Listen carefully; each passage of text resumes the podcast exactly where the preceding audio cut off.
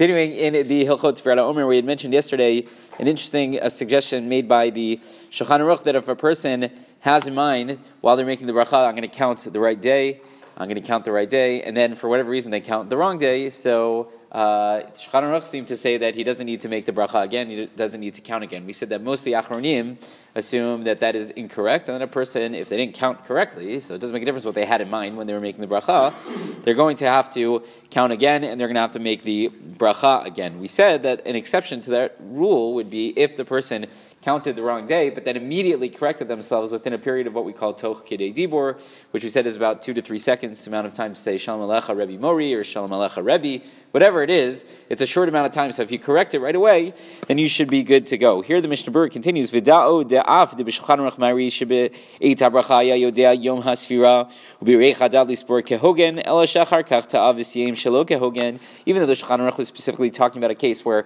I had in mind the right night, and then I counted the wrong night, and then I immediately, like we said, maybe I corrected right after that.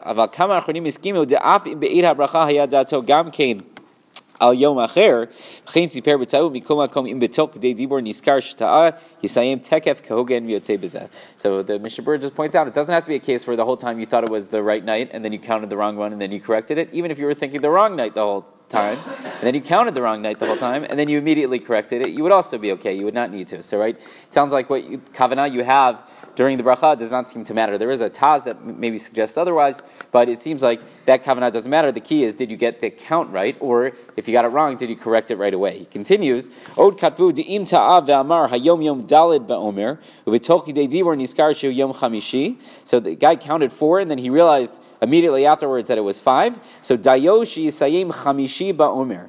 It's enough for him to just say the fifth of the Omer, right? So instead of saying, right, he says Hayom Yom Arba. What is that? Hayom Arba Yamim La Omer Shehe or right Hayom Arba Yamim La Omer, right? And then immediately after he says Chamishi La Omer.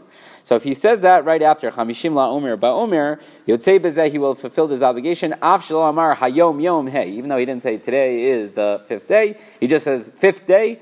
Kivan Shu Adayin Toch Dibor because he's within that window of time he is going to be good to go. So you don't have to basically do the entire count Kidei Dibur within that uh, immediate uh, period right after. You can just mention the right number.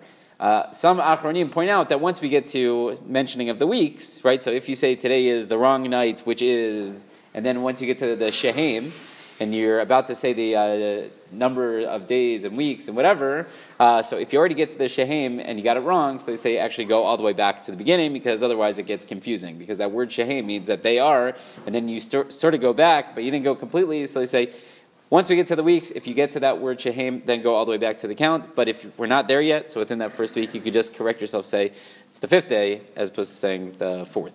Okay.